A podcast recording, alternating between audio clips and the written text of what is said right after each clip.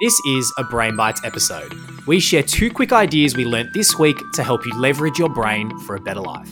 And always remember, make sure to hit the subscribe or follow button so that you never miss a Brain Tools episode. It's time to level up your brain. Let's get cracking.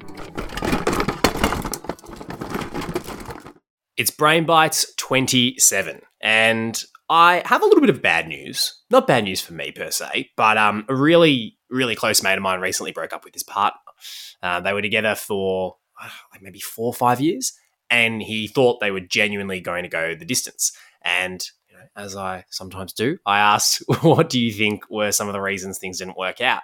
And he went really, really deep on one particular point, and it was that they got bored. They didn't do fun stuff anymore. They stopped laughing. They stopped actually enjoying each other's company and a bunch of downstream things from there. But it was that one specific thing or word that kept being repeated. It was boredom. It was bored, bored, bored. Now, don't get me wrong, in listening to this, it's likely that that was absolutely a definitive factor in why they didn't work out. But often in relationships and in life, there are a multitude of factors. You know, it could have been values misalignment, it could have been communication issues, you know, particularly not feeling heard, a lack of physical intimacy, financial struggles. And don't get me wrong, normally can come from a root cause. But I realize also that this is a very odd connection to make, but it raises two key ways that humans have a tendency to reason, which is univariate, one variable, and multivariate, multiple variables, and its thinking. And for my friend, it was a classic case of univariate.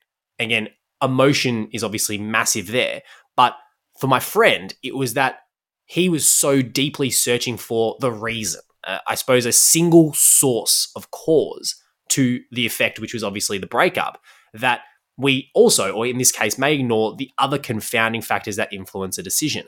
And that is particularly the case when emotion is really, really high.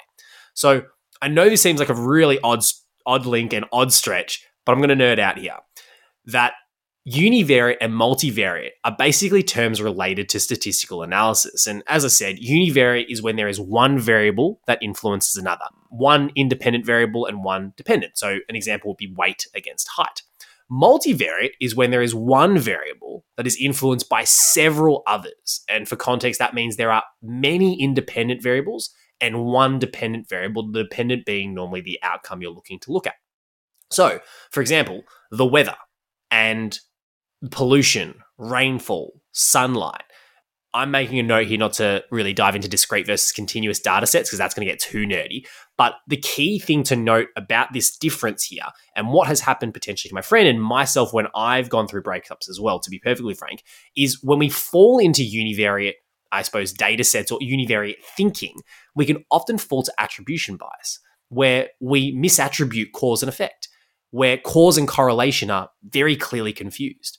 We think that A causes B rather than A being correlated with B. There's a link, but it doesn't mean something is caused. And it's largely due to something called cognitive ease and difficulty. It's so much easier for us to digest and understand one variable than it is to consider all the variables. And that's where we can fall into this heuristic of one to one.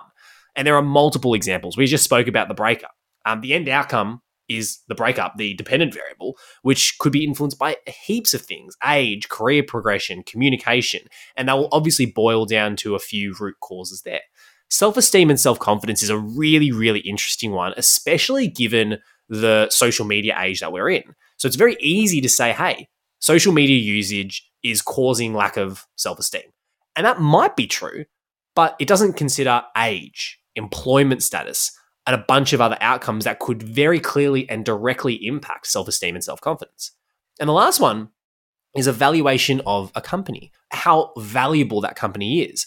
And we normally think hey, there might be one thing that contributes, but it could be number of employees. It could be the engagement score. It could be timing. It could be the turnover or staff turnover, retention, training, average salary, so many different variables that come into it. It might not just be one. And a nod here that timing is normally a really big factor that people don't think about. So, how do we funnel this whole thing of me nerding out in multivariate and univariate, I know, into something really practical that you can use?